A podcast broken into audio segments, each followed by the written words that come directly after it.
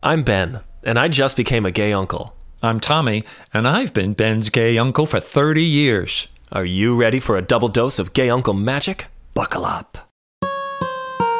Ask your gay uncle, ask your gay uncle, ask your gay uncle, ask your gay uncle, ask your gay uncle, ask your gay uncle, ask him all the questions that you have in your brain. Ask your gay uncle, you know that your uncle will do his very best to explain. He'll do his very best to explain. I'm starting this out, Ben. I got a question for you. Hit me.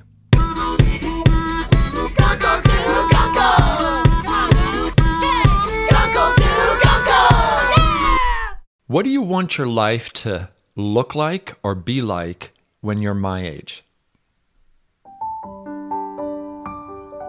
Okay, everybody. Ben's smiling and he's looking up at the ceiling and he's blinking his eyes. I'm having a Disney moment. I'm having like a Disney heroine moment. Where's the little mermaid when you need her? Um, I am imagining five year old kids, maybe like two or three. I'm imagining a family. That's what I'm imagining, like a husband and children. And maybe like a beach house or like a weekend home in the mountains. Nice. I just might put out there that me at age 59, I'm like, I'm not so sure I want a five year old. Oh, Maybe a 10 year old. 10 year. Okay. 10, 12. There you go. You see yourself with a family. Absolutely. Yeah, I think I'd be. An, I think I'd be a great dad. I mean, I I was a nanny for eight years, nine years almost. It's like the best training ever to be a dad. Yeah. I remember being at a, a New Year's Eve party once. It's like 10 minutes before midnight. I'm with my friend, and we look at each other and go, What's the ritual going to be? I think I have mentioned that I like ritual. Mm-hmm. And so I'm like, There's no ritual. We need a ritual. So she knew the host. So she went to the host and she said, um, What kind of ritual are you doing? And she goes, Oh, I hadn't thought of one. Okay, I'll do one. Let me get something. Okay, she grabbed a bell. She like rang it. She brought everybody around and we were in a circle and there were like 30 people there. And somehow we all grabbed a chair in this huge kind of ballroom that had this ancient, weird piano in it. And she got really quiet and she said, In about a minute, it's going to be New Year's. And here's what I want you to do I don't want you to come up with details about what your next year is going to be like. I just want you to imagine how you're going to feel in this next year. Because the universe is going to provide the details. You get to decide how you want to feel. And then she rang the bell and she said, For a full minute, we're going to be in silence. So she rang the bell. And hmm. like for a minute, I was just in this great place of openness and joy. And it was like the best ritual ever. That's so delicious. Oh my God, it was. And my last year was pretty great. So I put that on you. Don't give me detail, although I do like detail. But um, how do you want to be feeling? I want to feel. I'm going to feel like invigorated and challenged and active and adventurous, and like I'm going to feel like a strong sense of like community and groundedness. Those are the feelings I'm going to feel. That's great, Ben. I hope I hope I'm alive to see you in that. You will be. What this is what you said when when I am your age, right? When I'm 60. This is 30 years. I'll be 90. Trusses live so long, Tommy. we do. Go ahead and ask your gay uncle. Okay, I've got a question for you. Yay! So this question comes with a couple quotes. This is a detailed question. Yeah, yeah, and I don't think there's a right or wrong answer. It's more like it's more like a topic that we get to discuss. Why do so many gay men end up in entertainment and the arts? I'm ex- And I know there's like a lot there. what were you going to you were going to say something sassy? What was it? I was. I was like, "Excuse me, Mary. I am not in the arts or entertainment. I, I do hair." Now that you've got your sassy answer out of the way, I'm going to read you two quotes. Or should I save them? Maybe I should save them until partway through the discussion. Yeah, yeah. Do that. Okay. Why are so many gay men in the arts and entertainment? Mm-hmm. Well, first off, I wonder if that is true. It's I really do. Tommy, it's true. I mean, like, Where are you getting so where are many- you getting your numbers from? There might be just as many homos spread out in all the other industries. Like lawyers and doctors and teachers and politicians and soccer players, no, and football players, no, uh, and and and uh, swordsmen, uh, no. Tommy, I, I don't even think it's something that we have to debate. I mean, it's it's just like a given fact that if you were to like line up, you know, a cross section of hairdressers, nearly all of the male ones would be gay, or at least like a vast majority of them. If you were to line up a bunch of people that work in musical theater, probably 80% of the men would be gay. Okay, so here is I'm I'm putting on my Jesus Christ hat again with a parable. I was at Jacob's Pillow Dance Festival. This is not about Ricky Tribuco and the ballet dancer. Ricky Buttafuoco, what was his name? Tribuco. And actually. I said I said Ricky was a ballet dancer. He wasn't. He was in the modern program. oh, Martha Graham. So I made a little money by picking up artists because I had a convertible at the time and they thought that was kind of shishi. And so I would pick up visiting artists. One of them was in the the Swedish Royal Ballet. And he was straight. And he couldn't understand why there are so many of the male dancers in the United States were gay. And I said, Well, why are there so many straight dancers in Sweden? And he said, We can make money off of it, and it's a good living. And I thought, Oh, right. Gay boys don't necessarily have to make a living to feed an entire family, at least when I was growing up because if you were gay, quote unquote, you were not going to have a family because you couldn't have a family. And that, you know, like adoption and artificial insemination, all that stuff was not happening when I was growing up. And so there wasn't that responsibility. So I think that might be one of the reasons why there aren't as many straight people in the ballet world or in the dance world. Tommy, I'm going to 100% disagree with you on that because no 12 year old, like deciding on what after school activities to do, thinks, oh, is this an after school activity that's going to lead to me feeding my children in 20 years? That's, there's no way it has to do with that. I think there's something about arts and entertainment that inherently attracts young gay people. Overseas, there's an acceptance for heterosexuals in the arts that is there because it's a valid way of making a living. You can actually make a living off of it. Whereas here, people who are in the arts are oftentimes considered the fringe. So a painter is a fringe. You know, if you're a poet, oh my God, you're not going to make any money. An actor, you're going to be one of a thousand actors who live on one block in Hollywood. I'm not just talking about like starving crunchy granola artists. I'm talking about Hollywood producers and people in uh, interior design, which can be an incredibly lucrative job. Disproportionately are gay men. I think really it, it lands on acceptance, and that in the arts, generally, we're more accepting of things that are different, and we applaud creativity. And I think that is a part of the genome that is in homosexuals. So you think that maybe there's literally whatever gene makes you more likely to be predisposed to being gay also makes you more likely to be a little creative? a hairdresser? Well, this goes back to a question from, I think it was episode one of is it nurture or nature that makes you a homo? Uh-huh. And I think one could go, well, is it nurture or nature that makes you creative? And I think it's both. Okay, I think it's time for a quote. Quote number one. So this is from a book called Straight Jacket How to Be Gay and Happy by English author Matthew Todd. He talks about the trauma associated with growing up different, essentially. And so this is in reference to uh, a lot of LGBT people being attracted to en- the entertainment industry.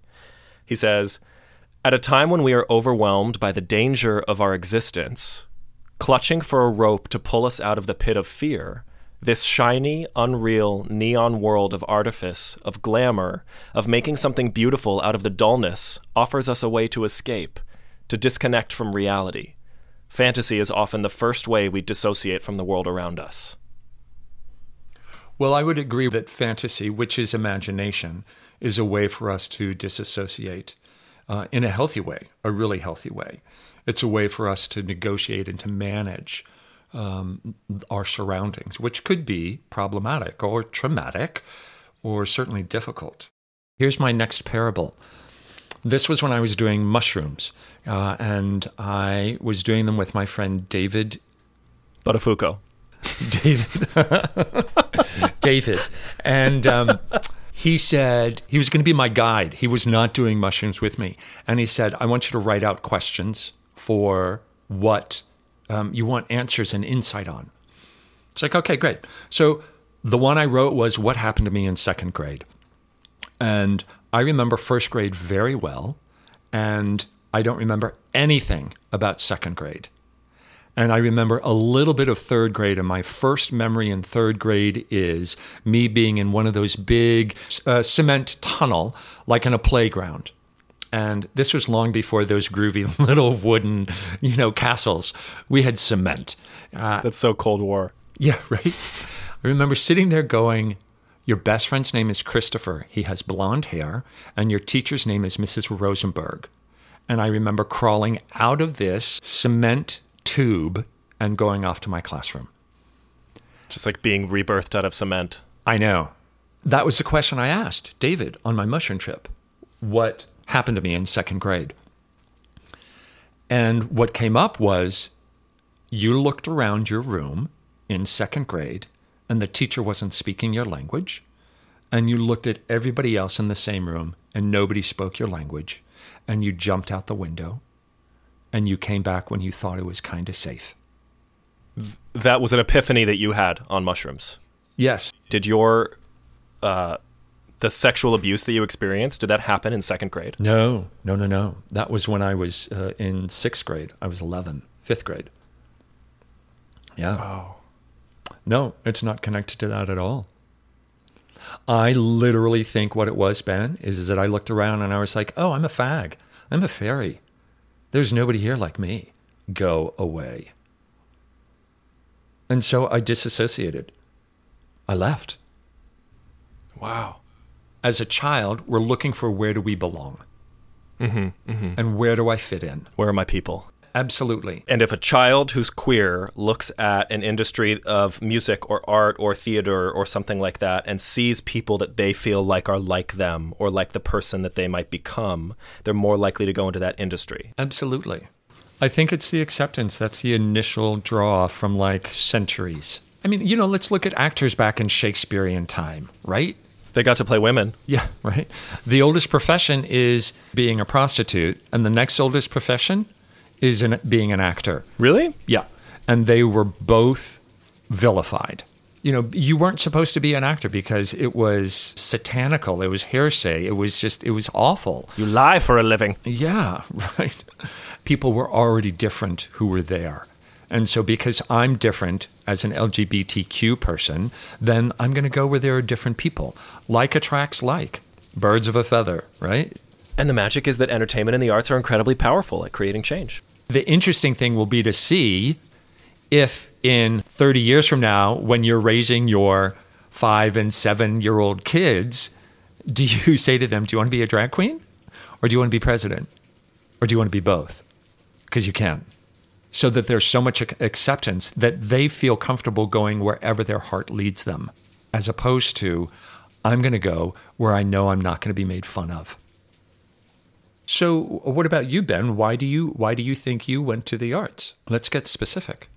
Why did I go into the arts? Um, what's really attracted me to the notion of creating, whether it's as a performer or as like a material artist or as a producer or anything, as a musician, what's attracted me to the notion of creating is that you might make something that people really like and that people flock to and that people congratulate you for and that that helps people and that introduces them to ideas outside of themselves. And it's that it's the notion that you might create something beyond yourself that is very magnetic and valuable. That's what it is. Yeah. That you could give people an experience that dazzles them And do you think that's connected to your sexuality at all? Maybe. I don't know. I have no idea. It's really hard to say. But when you zoom way out and you like look at the, you know, obviously stereotypical presumed numbers that we're talking about, it must be in some way.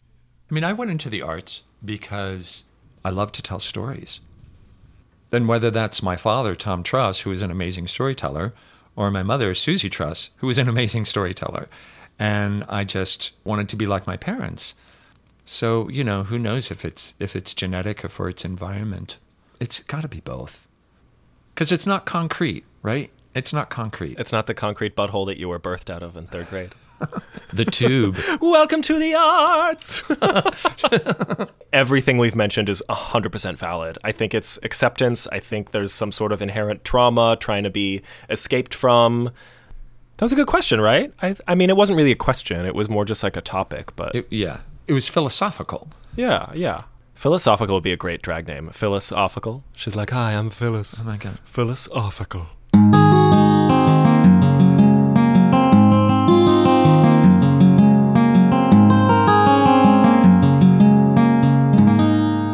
What's up next? Quickies? God, I can't believe I just called it quickies. Lightning uh. round is what's next. Stop it. Stop it. Okay, ready? We've got 8 quickies this time. Lightning round. Here we go. Quickie number 1. I hope you get struck by lightning. What's the most important meal of the day? Oh, dinner. Dinner. At dinner, it's like it's like this grand family kind of. It's always like the biggest meal of the day. It's at the end of the day. You can finally take a load off. In Europe, dinners last like four hours. Dinner. It's the most luxurious meal. Um, I'm going to say snack. Which one? I have like ten snacks a day. Yeah, exactly. Okay. Question 2. What dating app do you prefer? Oh, Grindr. I would say none of them. I think they all suck. They do all suck. Yeah. What do you like about Grindr? I don't actually like it. I feel like it was kind of like the first one, so it's the one that most people are likely to be on. Uh huh. So if I were to use a dating app instead of having to like figure out Scruff or figure out something. Oh, although you're saying dating app, I would say if it was dating app, I would say probably more along the OKCupid Tinder line of things. But if it was like a hookup app, I'd say Grindr, just because I think it's like the largest one that most people are on. Yeah, I agree. Best easy appetizer. Apples and peanut butter. Yours is incredibly easy. Mine is also easy, but it's a little bit of work. So those small red peppers, cut them in half, roast them. Like you put them in the oven for 45 minutes at 350 degrees. That's already not easy. That just No. removed the easiness. The second an oven it's got actually involved. quite easy. You put them in there, and then you take them out, and then you put chèvre, cheese, in them. That's it. That's it. Yeah. Just ro- roasted baby peppers with uh, chèvre. Uh huh. Chèvre. Chèvre. I mean, I guess that's kind of easy. You can get a little fancier and um, like drop some balsamic vinegar on it. Okay. I mean, your appetizer just got way not easy. That's like an intermediate appetizer. Really, you'd call that intermediate? We know my appetizer was easy because it was literally just three words apples and peanut butter. Whatever. If it's three words, then chips and dip. Okay, chèvre. Okay. When did you know? This is this is kind of connected to our longer question. When did you know that you were gay? Oh. I have this memory of being in seventh grade. And there was this guy, I don't even remember his name. He was like some athlete, and I didn't really know him personally, but I remember being in the hallway and like looking. He was wearing shorts, and like, and I was behind him, and I remember looking at his calves and being like, those are amazing calves. Hmm. And that's probably when I should have known. You know, this one, it's like there are so many layers to it, right? Like, when did I really know and accept it? I don't know, like two weeks ago, I think. This is the lightning round, Tommy. I know. I know. minutes ago. I know. You're like, just now. Yeah. Um, when I was probably 12, and I saw some comic books that were my parents. I think they had X rated comic books. And so it was like Popeye fucking Olive with this giant penis. And a couple of them were gay. And I remember always being drawn to the penises. Your parents had gay, explicit comic books? Not explicit. They were like black and white drawings, and they weren't just gay. Your parents were so much cooler than my parents. Okay, next question. Excellent. So, how old were you when you knew for sure that you were gay? Uh, for sure. Oh, For God. sure. For sure is very different. Oh, yeah. For sure is very different. Yeah, I mean that happened in a lot of stages. I mean, I was one age when I knew that I was attracted to men, and at the time I thought I was attracted to men as well as women, which still remains true, but the percentage has shifted over the years. And in college, I dated women and then men and then women and then men again. So I kind of went back and forth. And at that time, I would have called myself bi. And I would say it was upon graduating college that I was like, yeah, I think I'm more attracted to men than women. And that's when I knew. Yeah, I think for me, it was when I tried to convince myself not to be gay. And that was when I was 23. How did you try to convince yourself? Do you went through your own version of conversion therapy?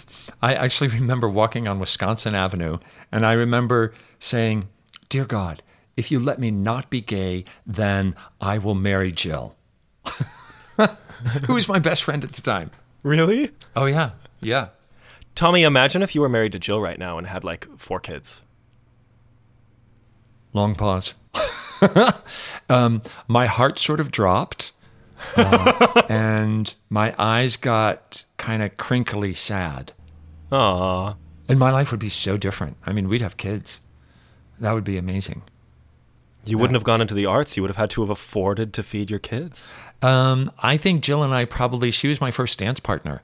Jill and I probably would have created like some sort of weird duet, dancey. She, you know, she's got perfect pitch. She plays piano. She's amazing. You'd be like the Von Trapp children. You'd have like a traveling Nutcracker ballet. We'd be the Osmonds. Yeah.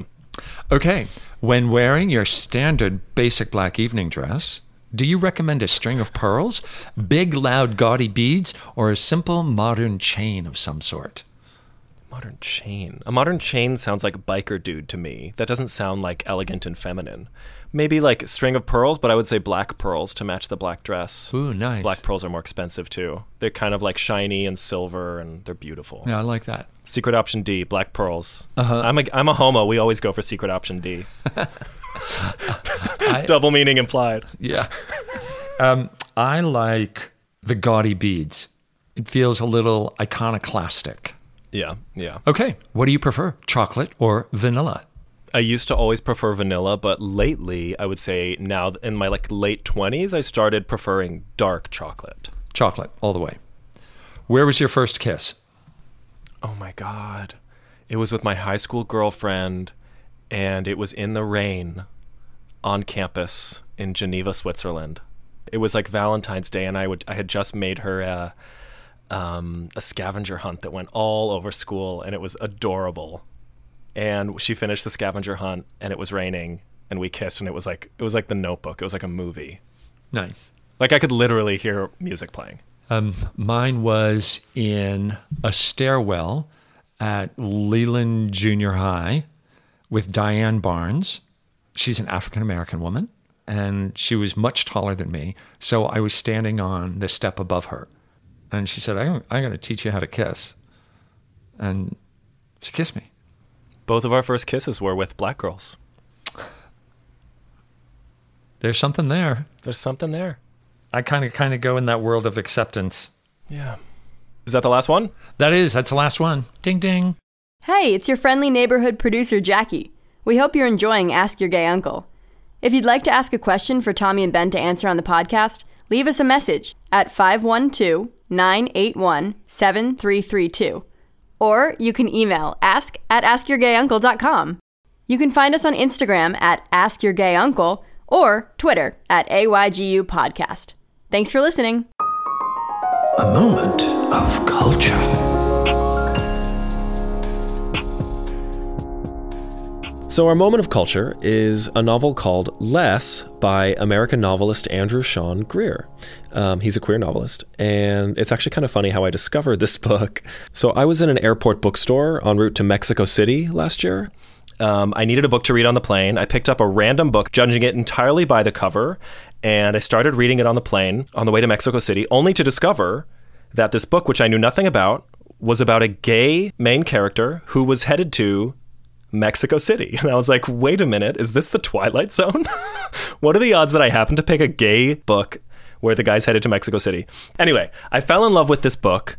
Um, it's called Less. It was the winner of the 2018 Pulitzer Prize for Literature and spent 45 weeks on the New York Times bestseller list.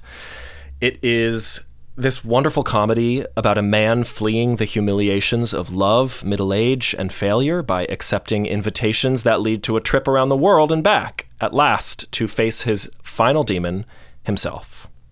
Um, I pulled that little excerpt from his website. Um, but What I will say about the book is that it's real, it's funny, it's vulnerable, it's beautifully descriptive, and it totally made me cry a few times. And I know he's awesome because after reading the book, I just like wanted to be his friend. so um, I have a little passage from it that I want to read. Yay. Uh, okay. Arthur Less is the first homosexual ever to grow old. That is at least how it feels at times like these. Here in this tub, he should be 25 or 30, a beautiful young man naked in a bathtub, enjoying the pleasures of life. How dreadful if someone came upon naked Less today, pink to his middle, gray to his scalp, like those old double erasers for pencil and ink. He has never seen another gay man age past 50, none except Robert. He met them all at 40 or so, but never saw them make it much beyond. They died of AIDS, that generation. Less's generation often feels like the first to explore the land beyond 50. How are they meant to do it? Do you stay a boy forever and dye your hair and diet to stay lean and wear tight shorts and jeans and go out dancing until you drop dead at 80? Or do you do the opposite? Do you forswear all that and let your hair go gray and wear elegant sweaters that cover your belly and smile on past pleasures that will never come again? Do you marry and adopt a child? In a couple, do you each take a lover, like matching nightstands by the bed, so that sex will not vanish entirely? Or do you let sex vanish entirely, as heterosexuals do?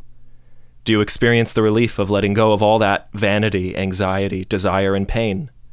Do you become a Buddhist? One thing you certainly do not do. You do not take on a lover for nine years, thinking it is easy and casual, and once he leaves you, disappear and end up alone in a hotel bathtub, wondering what now. So, if you want to read less, um, you can order it on Amazon or get it, you know, anywhere. Andrew Sean Greer. Yeah. Well, you you showed it to me. You sent, you texted it to me, or did you slide me a DM of it You have to use that phrase correctly, Tommy. Otherwise, you're going to expose yourself as being old and stupid, for being a total boomer. and and sitting in a bathtub with a, a pink middle and a gray upper top. Listener questions, listener questions.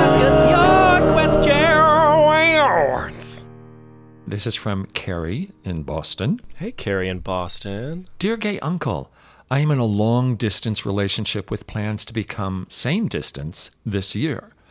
Unfortunately, this pandemic has created a bit of a delay, not only for these plans, but also for our regular visiting schedule. In a way, we are lucky that we are used to maintaining a relationship over video chat, but we are also used to seeing each other in person every other month. It's been a while. Any tips on how to keep things fresh, fun, and flirty for a pair of long distance lovebirds during this time of existential dread? Hmm. Carrie, I do have some tips. I I wouldn't call it dating, but I have like a fun long-term flirt that's been going on since the beginning of quarantine with someone that I've never met who's quarantining by themselves in a cabin in New York. And who knows if it's going to turn into anything, but we've managed to stay like really fun and flirty. And the way we've done that is that we've been kind of switching off back and forth each week. One of us will come up with like a fun FaceTime activity. And what the first one I did, which like blew his mind, was I created this game called the game of Corona Centration. And it's like concentration, where like you know, those like 16 squares and you flip them over and you try to like get two matching squares, like like foot and foot or whatever, and then you get to make them disappear. Well, this was the game of Corona Centration and I literally created it with like colored paper that I drew on with markers, and they had little covering flaps, and I like taped them all. This was a lot of preparation went into this, Carrie, and I taped them on the wall, and and they were all numbered, and he would like he'd be like, okay, uh, four and twelve, and I would open them, and if they were both like shirt and shirt, then I had to take off my shirt. And if he opened one that said that he had to take off an article, then he had to take off an article of clothing. So it was like strip concentration. And then there were other squares thrown in throughout, like truth or dare kind of moments, where one of them was that we, we would both have to share a secret with each other. Another one was like that he had to, oh my God, I made him sing the first Noel while doing a sexy dance. so fun. It's really hard to be sexy while singing the first Noel. Doom, doom, doom. Exactly. It was so fun. And by the end of the game, we were both naked and it was like sexy and flirty. He kept being like, Ben, no one's ever done this for me. This was so awesome. Thank you so much. And then the next week, he surprised me. He got in touch with my roommate and had my roommate get all the ingredients for vegan chocolate chip cookies and like hide them in a bag in a closet. And so I go on FaceTime to meet this guy, and he's like, "Okay, look in this closet in your apartment and see what's inside." And it was all the ingredients for chocolate chip cookies, and, and he had the ingredients too in his cabin in New York. And each time we made them together over FaceTime, and each time one of us added an ingredient, they, that ingredient represented something, and it was like an, a mini activity that we would do. I love those games, Ben. It was it was so fun. So Carrie, I would say think outside the box, get really creative. You're like planning a surprise that the other person gets to experience and one person is responsible for it and the other person gets to enjoy it and then you flip back and forth. Yeah. It's like you're taking someone out on a date, you're giving them an experience for an evening that they just get to like be along for the ride and enjoy. It might feel silly, but lean into the silliness and you're going to find some magic. His is like the difficult appetizer. Mine's a slightly easier appetizer, um, which is to come up with three things and to say to the person, you have to choose one of these spring, summer, fall. You got to choose one. Regular potato chips, salted vinegar potato chips, barbecue potato chips. Peace, justice, love. So that there are like hard ones in there and then there are easy ones in there. I did this uh, with this guy I was dating via text, and he was off at a conference and was like, "Oh my God, this is a nightmare. You have to, you know, bring a little joy to my life." So I, so I said, okay, I would send him three words, and I said, you can only choose one, and you cannot explain or justify your reasoning. Mm. Yeah. You know, another another thing is like bring them into the bathroom with you when you take a shower. I was just going to say that. She did say flirty. She said flirty. Carrie. I like the idea of engaging all the senses. So, how can you have your partner's senses engaged? Like, are you reading a poem while they are eating grapes and the poem is about grapes? Like a scratch and sniff FaceTime date. yeah. Oh, here you go. Send him your underwear um, that maybe you've worn for a day. That's a scratch and sniff moment. That sure is. And then have him open it. And while he's opening it, you can be showing him George O'Keeffe paintings. Send him the underwear, but do it as a surprise. And be like, hey, you're going to get a package. Don't open it until, you know, tonight or whatever. And then tonight, have that thing prepared where you're like, okay, you're reading this thing to him, you're doing whatever, you're being sexy, you're in the shower. And then just when it's the right moment, you're like, okay, open the package. You gotta love it, kid. There you go, Carrie. Go ahead and ask your gay uncle. Hi, I'm Kevin from Minneapolis. I'm curious what differences you see in gay culture from the generations before you and then the generations after you, especially the less obvious, subtler differences. a big difference I see, which is such a beautiful difference, is younger LGBT kids coming out sooner, earlier in their lives, and being comfortable with that, not having shame around it, and dating earlier, like having like their first gay kiss at like 12, 13, 14, like their straight peers would, as opposed to maybe earlier generations that had it when they were in their 20s.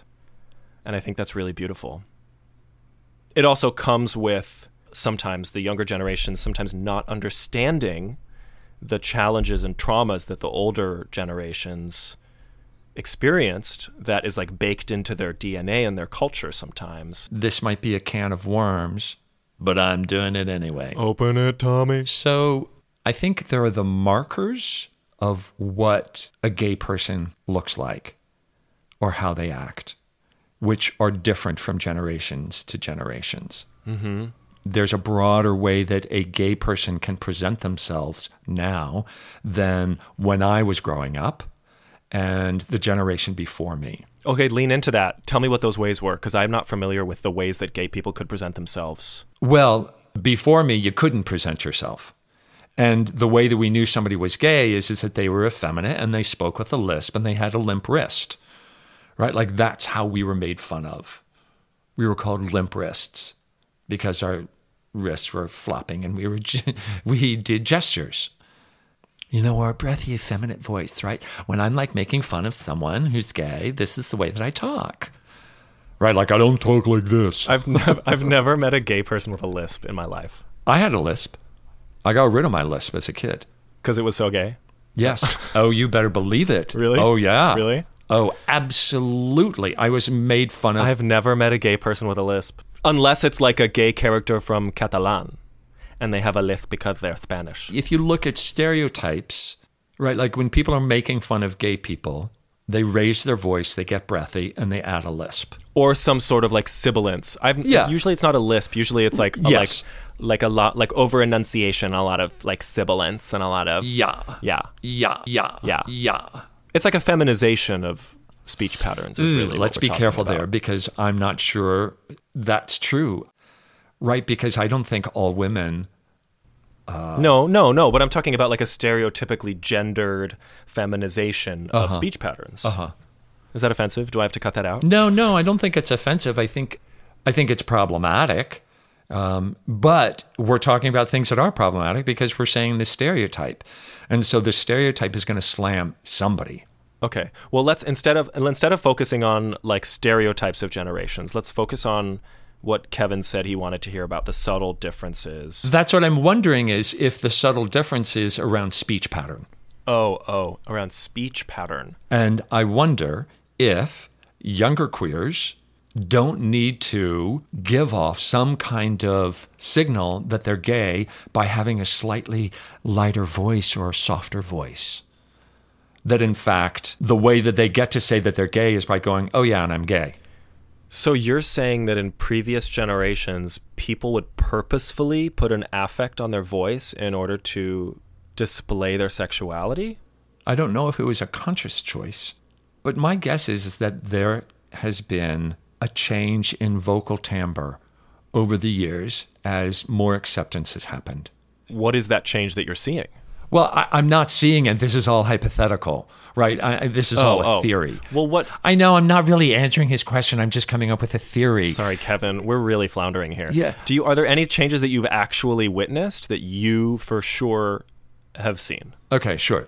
People are out sooner. People are uh, proud of their sexuality. Um, people don't say marry anymore. They don't have to speak in codes because before me, people were speaking in codes. Like pig Latin or like what? Yeah, Ben. No. What codes? Tell me what codes. Mary. That's a code? Yes, it is. Did you have a date with Mary last night? Oh, yeah, Mary and I went out. That's where Mary comes from. Because oh. it could be two guys talking about their date without saying their date's name was, oh. you know, Marlon Brando. They would say, Mary, how was your date with Mary? Oh, my date with Mary was great. I had no idea. There's something about Mary that just like changed the whole movie for me. Yeah, I'm, I- I'm not sure about that. The scene with the cum in her hair just like rings true now. I get it. So, did Mary do your hair last night? She did. Did Mary give you a string of pearls? Do you know that term? A string of pearls, like coming on you or something. Yeah. Yeah, I gave Mary a string of pearls last night. That's what you should wear with that black evening gown, by the way. Absolutely. Mary. Here's one. I'm seeing a lot more leaning into gender fluidity and a spectrum of sexuality than in previous generations. I think in previous generations it was a lot more gay or straight, and that was it. I, I wonder if, like, a subtle difference is there's more pink. Like in clothing or Yeah, what? like pink in clothing. That may not be a gay subtle difference, but now guys, quote unquote, can wear pink. Guys could wear pink. Before, pink was like preppy in the 90s. Pink was like Polo Ralph Lauren. Yes. And when I was growing up, you couldn't wear pink, period. No, no, you couldn't. No. I mean, is there anything in terms of posture? Po- like literally posture. Well, presenting. You know, it's how people present. You're to looking at like heuristics, like what are the like visual, the stereotypical visual markers that we use when sizing somebody up that we've never met to try to dis- discern whether they're gay or not. Right. I don't know. I have terrible gaydar. It's really bad. I have, it's awful. Well, and maybe it's that you don't need to have gaydar because you know somebody is out or not. You don't have to guess. Uh, I also have a really terrible sense of direction. I think that's just me being really bad at life. Some of my instruments aren't as finely tuned as other people's. I would ag- I would agree with that. you do, Ben. You get lost so easily. it's really bad. It's like a miracle that I even showed up to this podcast recording session. I didn't get lost. Well, you did think today was Thursday instead of Friday. I'm on Corona time. I mean, there's another difference, which is we met in bars. That's how you met somebody. But didn't you guys have? I feel like I've seen this in like TV shows, like Six Feet Under and stuff like that. Weren't there like phone numbers. It was like a gay phone service where you'd call in and you could like it was like speed dating but over the phone for gay guys. Didn't that used to exist? There were um, they were called 900 numbers. You would pay and you would call up and you could talk to anybody, and it would be like a gay hotline. Meet Robert. He's hot, you know. And you would call up and he'd be like, "Hey, I'm Robert. I'm stroking my dick. What are you wearing?" Was Robert making money off of this? Was this Robert's job? Like Yes. Yeah. Oh, oh, I'm not talking about that. I'm talking about like a hotline where you'd call in and meet other people that were calling in in order to meet gay guys. I thought that existed. I don't remember that. What I do remember is Sorry, Robert. there were there yeah, we just fired you. um, there were voicemails. It's the 50 word description. I remember writing one. It was like, uh, "What's in your closet?" And my closet is uh, hiking boots, ballet shoes, Oxfords, flip flops, three pairs of tennis shoes, a pair of clogs, an old pair of, you know, I like went through all the shoes that were in my oh, closet. It's so funny how the shoes in your closet say so much about you. Oh, totally, which is why I did it. And then you would call this number, and then you would punch in my four digit mailbox, 6969, and you'd be like, hey, I liked your ad. This is where the shoes that's in my closet. I have hiking shoes too, bro. Yeah. And no one called. Oh, why? Because I was living in DC and because it was way too creative for DC. I feel like we still haven't answered Kevin's question. I'm sorry, Kevin. This is really hard. What about games? Games? Yeah. Are there gay games? Oh, gay games. Like Settlers of Catan has a lot of wood. no, the gay Olympics. Oh, oh, oh. That was not around for the queers before me. My ex went to Berlin once for, for the gay Olympics and he played in a basketball team and he said it was like one giant orgy. It makes sense. All right, Kevin, we did our best. Hey, listeners, let's hear what you think the answer is to this one because we're not doing so great. Send us what you think the subtle differences are between younger and older gay generations. You can tweet it at us, you can Instagram at us. What are the subtle differences? We're going to get to the bottom of this, Kevin. We got your back, buddy. Okay. Generation gap. The generation gap, the generation gap, oh, oh, oh, oh, the generation gap. Okay, ready? Yes. There were two Macs that came on the scene in the early 80s. What were they? Talking about Macintosh computers. That's one. What's the other Mac? Makeup. Nice, Ben. Yeah. All right. All right. Okay. My question number one Name one queer character on the TV show Friends. I never watched that show. I hated it. Um, I have no idea. Who? Here's a couple answers Ross's ex Carol and her wife Susan, Chandler's dad Charles Bing, Duncan, Phoebe's ex husband who was an ice dancer, Melissa, Rachel's sorority sister, played by Winona Ryder, who tries to make out with her. Cool. Okay, here's your next one. Giancarlo Giammetti decided to throw a circus birthday party at what place for his partner, who is a fashion designer named Valentino. Um, and here's his quote We had a circus ring with sand and mermaids on a trapeze. Fellini gave us costumes from his film The Clowns. Valentino was the ringmaster. There was uh, someone who came as a palm reader with a parrot on her shoulder. This was at a particular place. And this particular place also had Dolly Parton, and she had bales of hay and live farm animals. Oh my god. Um, can I get a hint? Where location, country at least, or city? New York City.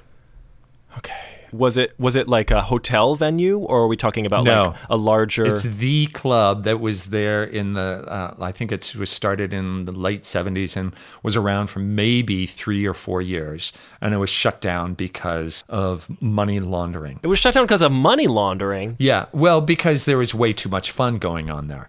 Like Dolly Parton having a party with live animals, and there was Coke everywhere, and Andy Warhol had his birthday party there.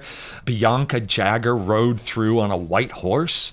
Wait, wait, wait, wait, wait, wait. Um, It's a number. wait, wait, wait, wait. Uh, the the studio of that famous artist. The studio of that famous artist. Uh, Studio 64. Really close. Studio 60, s- 74. Studio 84. Studio 96. Studio 54. 54. Yes. Yes. yes. Thank you for mouthing 54 to me. okay, my next question for you is name three Disney villains that were queer. Oh, what's the uh, in the Lion King? The what's his face's brother? hmm Scar, I'll give you that. Scar. He's a homo. Let's see. Cruella de Vil. Oh, interesting. I didn't think of that one. Why? Why is she queer? Tell me. I don't know if she's queer, but she's certainly a fag hag. Oh yeah. Oh yeah. There's like a bit of a drag queen in there. Okay, Yeah. I'll, I'll take that one. Yeah. Who's the character you played? Hans. I don't think he's supposed to be a queer character. Oh, okay. I don't think he is. Oh, the snake in um, the Jungle Book. Shere Khan, Yeah. super queer, super queer. Did he have a lisp? Uh, he definitely had a speech thing going on, but part of that was attributed to the fact that he was a snake, so there was like a lot of sibilance, and he- Right. he was very mischievous and Yeah. sneaky with the way he talked. It was sort of a trick question because the real the joke is that the question is really name three Disney villains because almost every Disney villain in the 90s was queer in some way. Ursula was a total drag queen. Yeah. There's King Candy and Wreck-It Ralph. There's Jafar from Aladdin. There's Governor Ratcliffe in Pocahontas. There's Hades and Hercules. There's Scar, like you said, in The Lion King and Shere Khan in The Jungle Book. Yeah, I mean that's a whole other bag of worms to like deal with. Is like why Disney made all of their villains gender non-conforming or queer in some way in the 90s.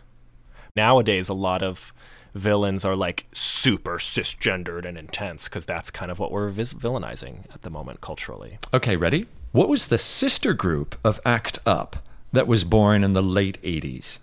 Oh, another ACT UP question. I don't even know what ACT UP is. Wait. Did you really just say that, Ben? I mean, I'm assuming it's like some sort of like LGBT related, potentially HIV related group, but I don't know what it is. Oh, okay. This is good. ACT UP was the organization that brought AIDS onto the map. And without it, nothing would have changed. Onto the map, like into the into the socio political sphere of. The public spectrum. Got it. And they would stand in front of the White House every single day screaming shame, shame, shame, shame to Ronald Reagan, who never spoke the word AIDS in his presidency. Oh yeah. standing outside of National Institutes of Health and scream shame. Would stand outside of Jesse Helms, who was a senator from North Carolina, who was an absolute bigot and a huge homophobe.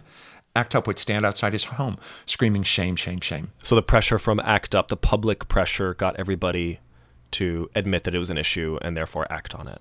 Yes. I didn't know that. Yeah. Without it, we would not have gotten a single cocktail.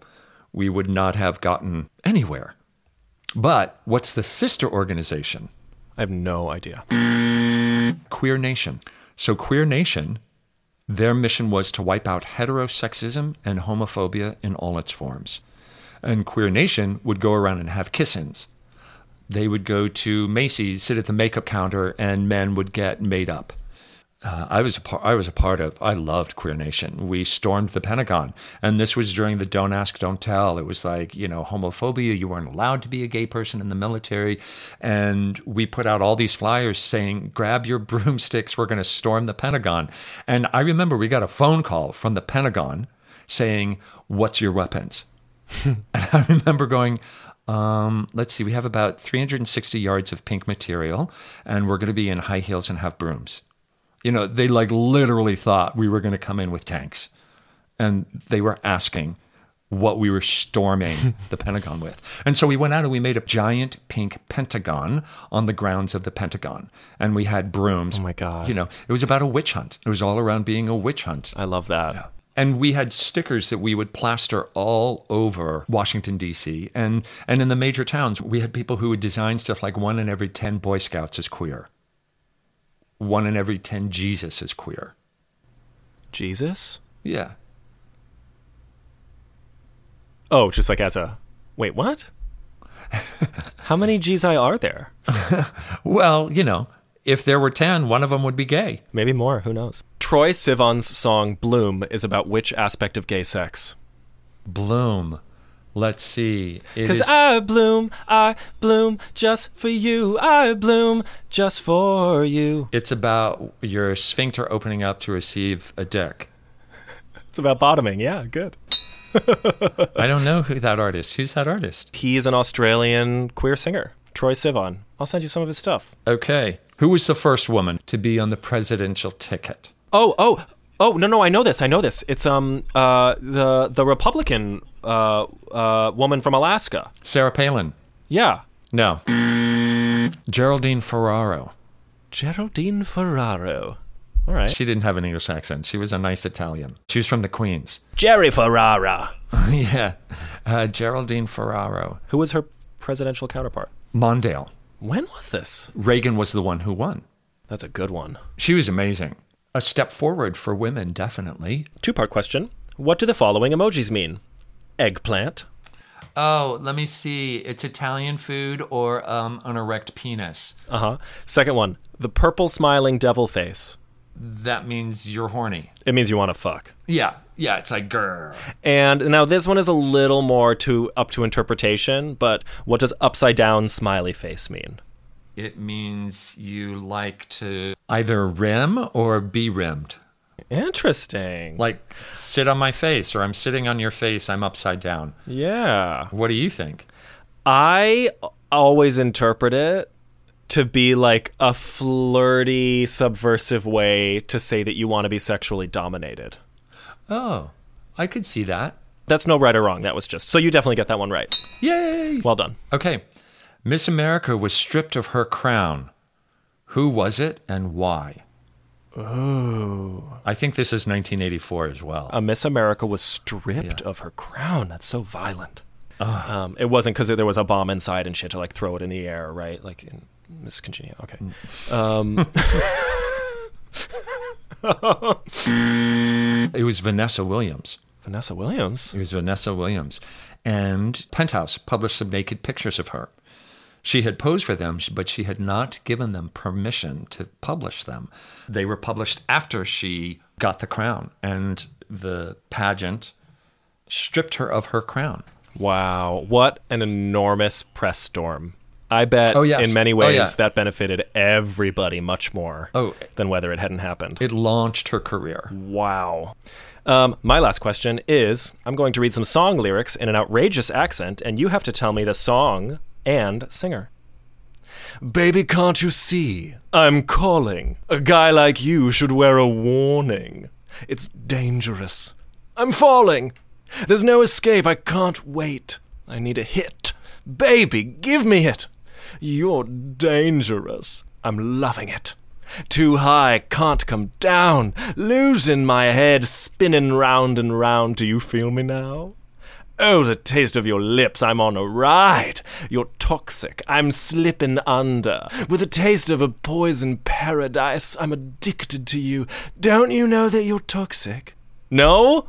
I thought you'd get it way early. Um, let's see. Mariah Carey, Baby Hit Me One More Time. yeah, at least name a singer and song that would connect. Or did they not? That's how. no, Mariah Carey did not sing Baby or Hit Me One More Time. Which who sang that? It's uh, Britney Spears' Toxic. Well, I, I enjoyed your reading of it. All right, you win. Well done. I won last time. It was your turn. Yay! It's Gunkle of the My gunkle of the week is a bit different than other weeks. First off, it's not just one person, but a group of people. Couples. Same sex couples.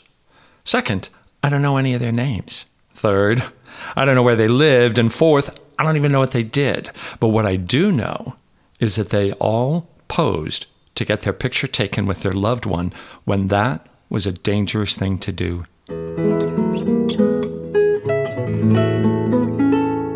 You can find this group of gunkles and gaunties online by searching vintage photos, same sex couples. Here are a few of my favorite websites where you can find them LGBTQNation.com, DangerousMinds.net, and Ranker.com. And when you get there, search for same sex couples vintage photos. You'll find an array of extraordinary images that all tell a story. You'll see men fondly leaning against men, women embracing women, caresses and handholds and looks that clearly say, I love you. Here's a little context of what it meant to get your picture taken back then. It wasn't until 1901 that the general public could buy a camera, and it was called a brownie. and it was made by Kodak. Before that, which is when our Guncle and Gaunties of the week were getting their pictures taken, cameras were big, clunky things that weighed up to 110 pounds, and you needed a huge tripod to put them on. You also needed mercury, fuming boxes, whatever the fuck that is, spirit lamps, and chemicals to take a photograph, plus an assistant. And on top of all of that, there weren't many people who owned those cameras. And those who did had studios. So if you wanted your picture taken, you had to find somebody to do it, set up an appointment, sit for it in their studio, and pay anywhere from a dollar to $10 a picture. And in today's market, that works out to be 32 to 325 bucks a picture. So, here we have these same sex couples in the late 1800s getting their picture taken in a time when they would certainly be shunned and ostracized if anybody knew that they were queer, and most likely they'd be run out of town or killed. So I have chosen these brave folks as our Guncle and Gaunties of the week because the second they stepped into those photographer studios, they stepped into harm's way, but they rose above their fear and said, I don't care. We want to be seen. We want our love to be seen, and we want a permanent record of that. And trust me, in these photos, you can see their love, their power, their determination, and their grace. I find these photos and the same sex lovers within them delightful, moving, and inspiring. Just what you want your guncle or gaunty to be.